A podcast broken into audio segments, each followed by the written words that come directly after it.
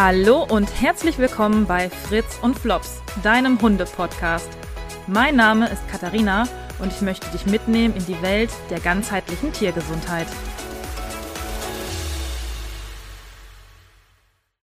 So, heute möchte ich dich mitnehmen in die Welt der Homöopathie.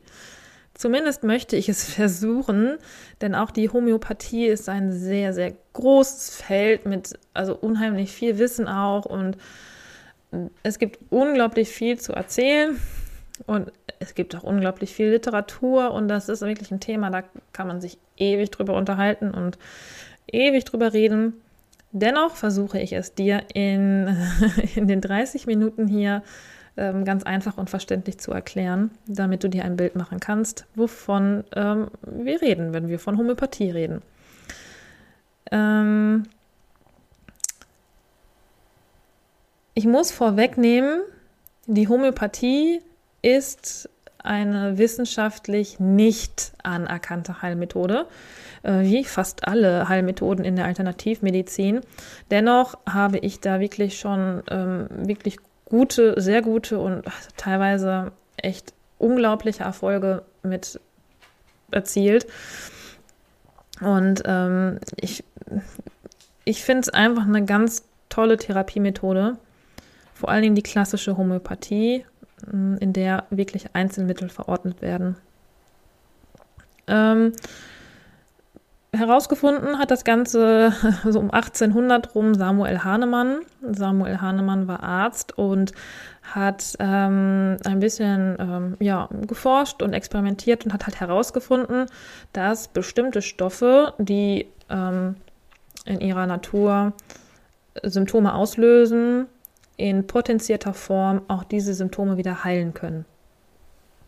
Das heißt, die Brechnus zum Beispiel, Nux vomica, löst Durchfall, Erbrechen, Übelkeit aus. Natürlich noch mehr. Das ist jetzt wirklich einmal ganz, ganz vereinfacht erklärt. Habe ich die Symptome, Übelkeit, Erbrechen, eventuell noch Durchfall, kann ich Nux vomica in potenzierter Form einnehmen, um genau diese Symptome zu heilen. Also, was ein Stoff verursacht, kann er auch heilen. Natürliche Krankheit und spezifische Kunstkrankheit müssen sich in ihrer Ähnlichkeit entsprechen, um sich gemeinsam einen positiven Ausgang zu verschaffen. Also das sind die Prinzipien der Homöopathie. Mit Kunstkrankheit ist dieser Reiz gemeint, den ich setze mit dem homöopathischen Mittel. Das war jetzt vielleicht ein bisschen kompliziert. Also in der Einfachheit Ähnliches möge durch Ähnliches geheilt werden. Similia similibus curantur. Das war der Leitsatz von Samuel Hahnemann. Deswegen ist die Erstanamnese oder die Anamnese allgemein unglaublich wichtig. Also ich muss den Tierbesitzer fragen, fragen, fragen. Ich stelle tausende von Fragen gefühlt. Deswegen dauert das auch anderthalb Stunden, manchmal auch zwei Stunden. Denn je mehr ich weiß, je mehr ich die Symptome ähm, klassifizieren und differenzieren kann, desto sicherer kann ich das homöopathische Mittel bestimmen. Ich finde das Beispiel Schnupfen ja immer genial. Ich werde das auch immer wieder erwähnen. Nicht jeder Schnupfen ist gleich. Manche haben einen Schnupfen mit fließender Nase, mit laufender Nase, manche haben eine verstopfte Nase, manche haben gelben Ausfluss aus der Nase, manche weißen oder klaren, manche haben einen Husten dabei, manche haben nur Heiserkeit, manche haben laufende, äh, tränende Augen, manche müssen niesen, das ist ganz, ganz unterschiedlich. Und so unterschiedlich sind halt auch die Mittel dafür. Es gibt äh, hunderte von Schnupfenmitteln. Und je genauer ich das differenzieren kann, desto genauer weiß ich auch das Mittel. Also ich muss wirklich ein Mittel finden, was genau oder eben nicht genau, sondern so ähnlich wie möglich diese Symptome abdeckt. Also habe ich jetzt einen Schnupfen, wo ähm, meine Nase die ganze Zeit läuft, läuft, läuft, läuft und es kommt wirklich nur klarer Ausfluss raus und meine Augen tränen ganz fürchterlich und brennen auch ein bisschen, dann könnte es vielleicht Allium cepa, die Küchenzwiebel sein. Weil was passiert, wenn ich eine Zwiebel schneide? Mir läuft die Nase und mir tränen die Augen. Das ist dieses Ähnlichkeitsprinzip. Oder ich habe einen Mückenstich. Es muss kein Bienenstich sein. Es kann ein Mückenstich sein, es kann ein anderer Stich sein, es kann eine Quaddel sein, wenn die juckt, äh, heiß ist, rot ist, vielleicht auch ein bisschen schmerzhaft. Apis. Apis ist das Bienengift. Ein Bienenstich löst genau das aus. Habe ich solche Symptome, woher auch immer, es muss kein Bienenstich sein, es kann ein anderer Stich sein, dann nehme ich Apis. Ja? Ähnliches möge durch Ähnliches geheilt werden. Deswegen ist die Anamnese so wichtig. Und ich frage da tatsächlich, also man muss ja wieder das Tier in seiner Gesamtheit betrachten. Ich frage nicht nur, äh, ne, Durchfall, wie sieht der aus? Okay, ja, gut. Ich frage auch, wie ist der Appetit, wie ist der Durst, wie ist der Schlaf? Ähm, ist das Tier reizbar, nervös? Wie ist das Spielverhalten? Also auch charakterliche Eigenschaften. Wie verhält er sich gegenüber Artgenossen? Wie verhält er sich gegenüber Menschen oder anderen Tieren? Ist er eher anhänglich oder ist er unabhängig? Ähm, hat er gerne Körperkontakt oder ist er eher für sich alleine?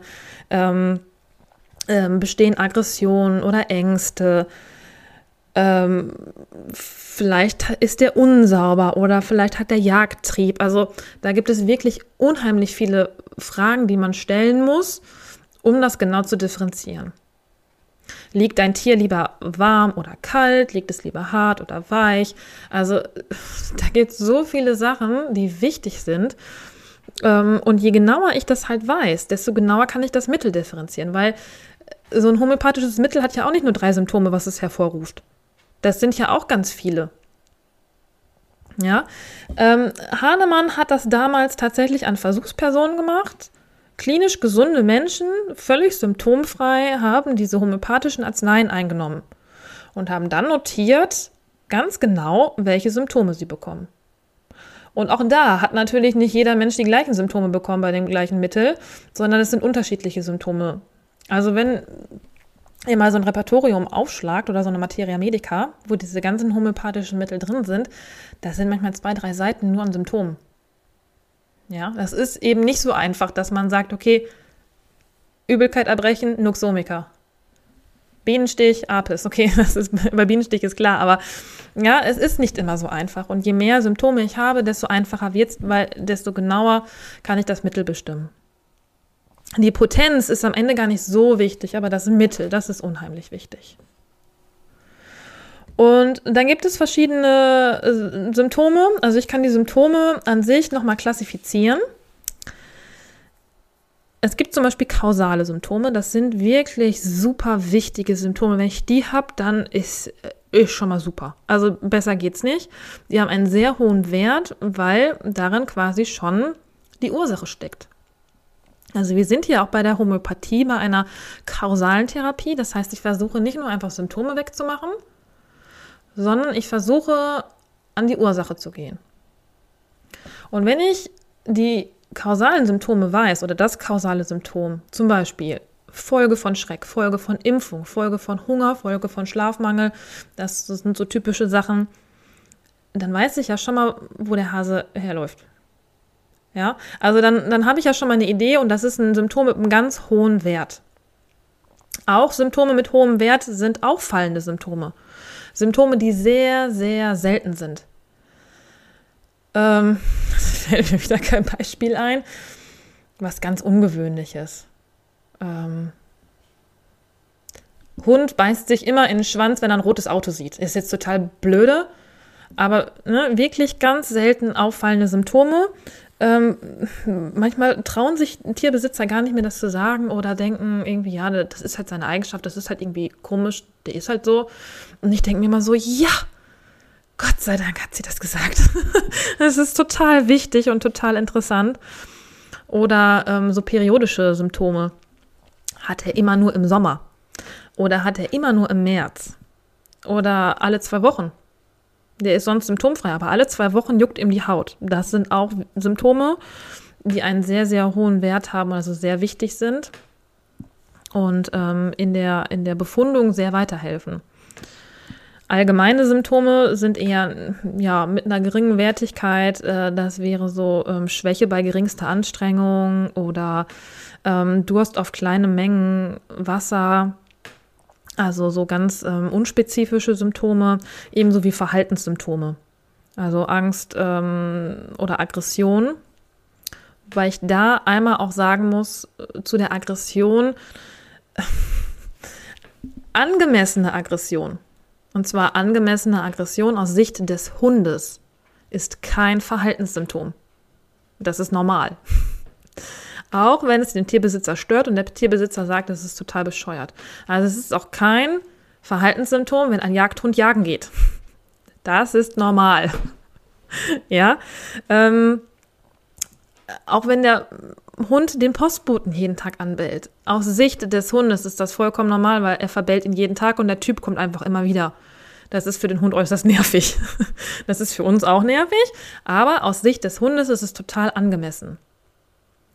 Wenn dein Hund auf drei Kilometern Entfernung den anderen Hund schon anknurrt und anbellt, das ist nicht angemessen. Egal, was der Hund vorher erlebt hat, das ist nicht angemessen. Hatte der Hund vor zwei Tagen eine Beißerei und ein anderer Hund kommt ihm nahe und er reagiert sehr schnell, sehr aggressiv, das ist normal. Weil der Hund gerade ein schlechtes Erlebnis hatte und nicht möchte, dass ein anderer Hund ihm zu nahe kommt. Und wahrscheinlich hat er schon ganz, ganz früh die Zähne gefletscht oder Abwehrhaltungen, ähm, Abwehrverhalten gezeigt und der Hund hat es vielleicht ignoriert.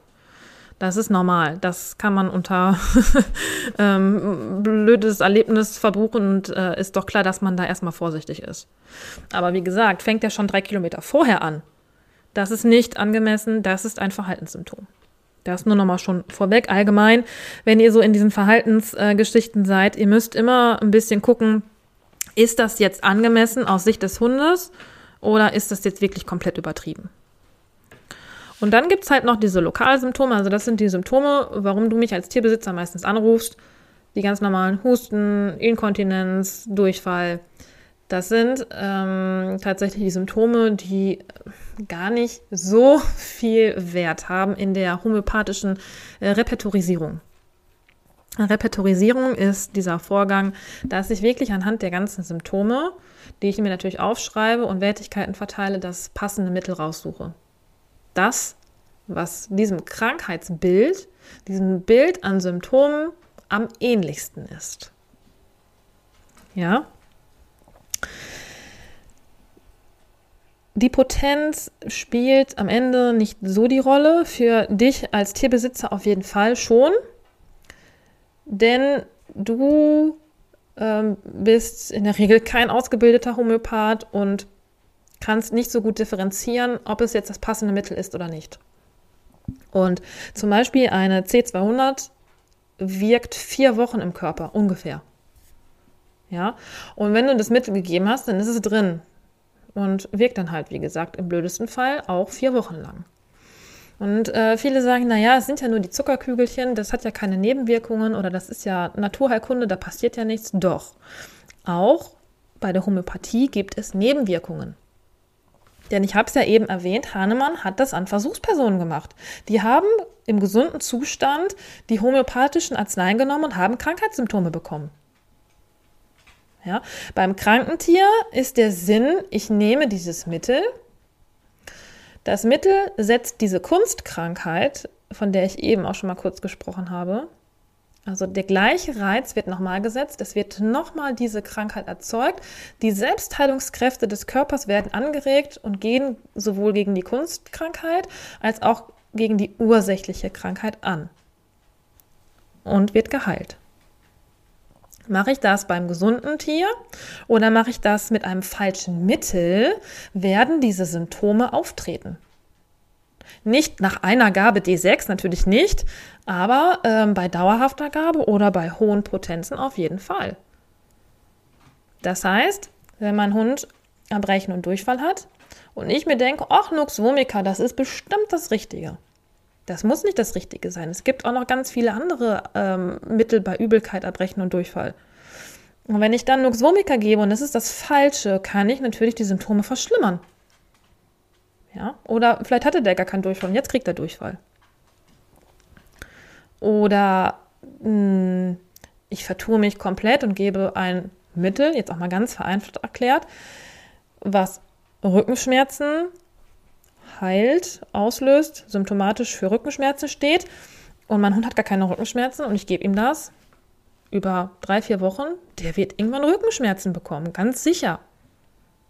Ja, und deswegen mein Rat an dieser Stelle, bitte therapiert eure Tiere nicht selber. Bitte, bitte, bitte nicht. ich werde auch nochmal eine Folge zur homöopathischen Notfallapotheke machen und da geht es wirklich jetzt um, um Notfälle, wirklich um Bienenstich oder gerade echt heftig plötzlich Übelkeit erbrechen und vielleicht ist es, ja, möchte ich noch nicht zum Tierarzt, weil vielleicht doch nicht so schlimm ist, aber er kotzt halt schon oder ähm, ich bin gerade im Wald oder der hat sich verletzt und ich will mal gerade was reinwerfen oder, ne, jetzt mal ganz blöd gesagt, es ist wirklich äh, kurzfristig oder ähm, es ist halt noch nicht ganz so schlimm und ich will versuchen, das erstmal naturheilkundlich zu lösen, bevor ich zum Tierarzt gehe. So, das sind so die Beispiele. Und dann kann ich eine homöopathische Arznei in einer ganz niedrigen Potenz geben und für ganz kurze Zeit. Also wir reden da von D6, D12 Potenzen, die ich dann maximal ein, zwei Tage gebe. Und wenn es dann nicht besser geworden ist, dann könnte ich es sowieso sein lassen, weil dann ist es nicht das richtige Mittel. Da hätte ja schon längst was passieren müssen. Und bevor ihr da in so eine Arzneimittelprüfung reinkommt und ähm, das Tier dann plötzlich Symptome bekommt, nicht machen. Bitte nicht machen. Ähm, Nochmal zum Verständnis ähm, mit den Potenzen. Äh, es gibt immer eine Urtinktur, das ist äh, die alkoholische Ausgangslösung dieses Stoffes. Und je höher diese verschüttelt wird, desto wirksamer ist das. Ähm, allerdings, je höher, desto weniger von dem Ausgangsstoff ist auch drin. Also es ist dann stärker verdünnt, aber wirkt dementsprechend auch stärker. Also zum Beispiel eine C-Potenz, ein Mischungsverhältnis von 1 zu 99. 1 zu 99, das ist schon eine wirklich starke Verdünnung. Und ähm, das wird dann zehnmal verschüttelt. Das heißt, ich ähm, verdünne das nicht nur, sondern es wird dann auch noch zehnmal auf so ein, äh, meistens auf so ein Leder geschlagen, in Richtung Erdinnerem. ähm, das mache ich zehnmal und dann habe ich eine C1-Potenz. Wenn ich das jetzt nochmal fünfmal äh, so mache und verdünne, dann habe ich eine C6. Und ab einer C12-Potenz sind wissenschaftlich keine Moleküle mehr in diesem Medikament.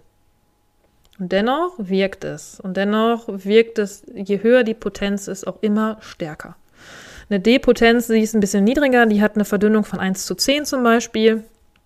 Ähm, die ganz, ganz hohen, das sind die Q- oder LM-Potenzen, die äh, sind 1 zu 50.000 verdünnt. Also kannst du dir vorstellen, da ist von einem Ausgangsstoff nichts mehr drin und wir befinden uns da auf energetischer, feinstofflicher Ebene. Ähm, es ist manchmal ein bisschen schwer zu, zu glauben und schwer zu verstehen, aber man kann das, ähm, wenn man mit Physik ja, sich auskennt, man kann das physikalisch erklären. Ich kann es nicht weil ich kein Physikfreak bin. Also ich werde mit Sicherheit das nochmal ähm, versuchen, irgendwie in der Einfachheit ähm, auf wissenschaftlicher Ebene versuchen anzureißen. Auch die ganzen anderen ähm, Therapiemethoden, weil es ist schon sehr interessant mit Quantenphysik und mit Materie und Energie. Ähm, ich bin aber, wie gesagt, jetzt nicht so versiert, dass ich da jetzt wirklich ähm, wissenschaftlich ähm, ja, äh, stichfeste Angaben machen könnte. Ähm, Max Planck hat aber zum Beispiel mal äh, gesagt oder geschrieben, es gibt keine Materie an sich. Alle Materie entsteht und besteht nur durch Kraft, welche die Atomteilchen in Schwingung bringt und sie zu dem winzigen Sonnensystem des Atoms zusammenhält. Also auch in Körpern werden Moleküle, die in ständiger Bewegung sind, durch ein Kraftfeld zusammengehalten. Und dieses, das macht im, im Endeffekt die Lebendigkeit aus. Also im Tod geben die Moleküle, Moleküle ihren Zusammenhalt auf. Also die Teile, die Moleküle sind noch da, aber das Energiefeld nicht mehr. Oder der Geist oder die Seele, wie auch immer, die ist verloren gegangen und somit ähm, äh, gilt für lebende Organismen, das Ganze ist mehr als die Summe der Teile. Und da bin ich auch fest von überzeugt, dass es da mehr ist als, als äh, ja, ähm, pure Teilchen, Atomteilchen und Moleküle. Ähm, ja, jede Materie ist Energie und ähm, wenn man das wirklich auf feinstofflicher Basis sieht, dann kann man die Energie natürlich auch leiten und natürlich äh, dementsprechend auch Körper in ihrer Selbstheilung unterstützen. Ähm, zu meiner Arbeit, also ich nutze oft die C200 als Potenz. Äh, die ist, die ist sehr, sehr tiefgreifend, also die wirkt so vier bis sechs Wochen im Körper, deswegen auch bitte gibt es niemals deinem Tier, weil das ist einfach wirklich, ähm, das ist die Wahrscheinlichkeit, dass Nebenwirkungen auftreten, ist einfach zu hoch. Ich gebe die nach ausführlicher Anamnese und Repertorisierung natürlich sehr gerne. Ähm, bei tatsächlich äh, den meisten Tieren sind es jetzt wirklich ähm, sehr alte oder sehr geschwächte Tiere nach langer Krankheit, dann kann das auch mal ein bisschen niedriger sein, dann kann es auch mal eine C30 sein oder es kann auch mal eine Depotenz sein. Mhm bei nicht tiefgreifenden organischen Leiden oder bei Gemütsgeschichten, charakterlichen Sachen, zum Beispiel große Ängste oder so, da gehe ich auch gerne schon mal sehr viel höher. Da kann es auch locker eine C1000 oder eine C10000 sein. Ja, also ähm, das ähm, muss der Homöopath immer äh, äh selber entscheiden. Das ist immer je nach Krankheitsfall auch unterschiedlich. Ähm, wichtig ist, also ich finde es immer sehr schön und es ist wichtig, im steten Kontakt mit dem Tierbesitzer zu sein, dass ich auch Rückmeldung bekomme. Weil mh, hm, es ist so unterschiedlich. Ich kann vorher natürlich nicht sagen, was passiert.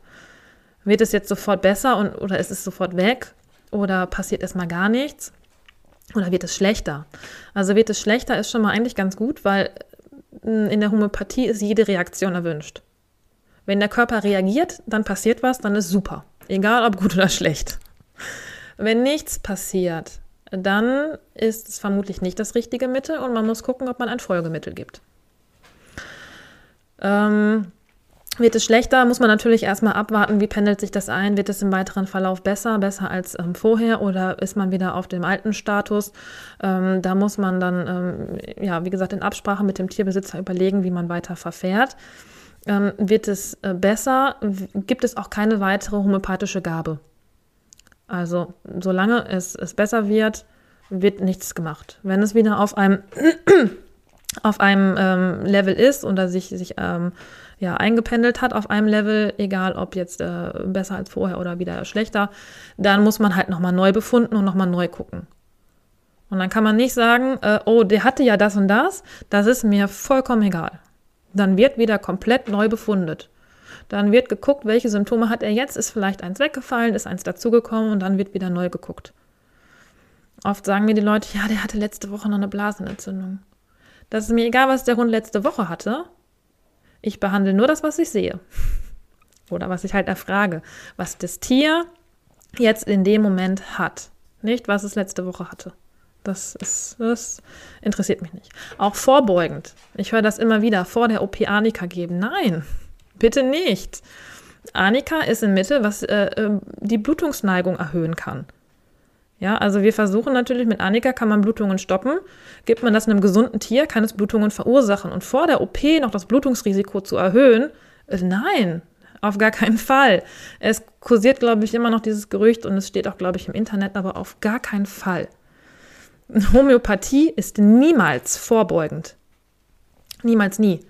Auch äh, vor der Impfung oder so ein Quatsch. Nein, bitte nicht. Wenn das Tier die Impfung verträgt, ist doch super. Wie, wie kann ich da vorbeugen? Was, was soll der Körper damit machen? Weil, wenn du das Vorbeugen gibst, der Hund ist jetzt zu dem Zeitpunkt gesund. Der hat ja gar keine Symptome. Das heißt, der kann dann Symptome bekommen, weil du einem gesunden Tier eine Medizin gibst.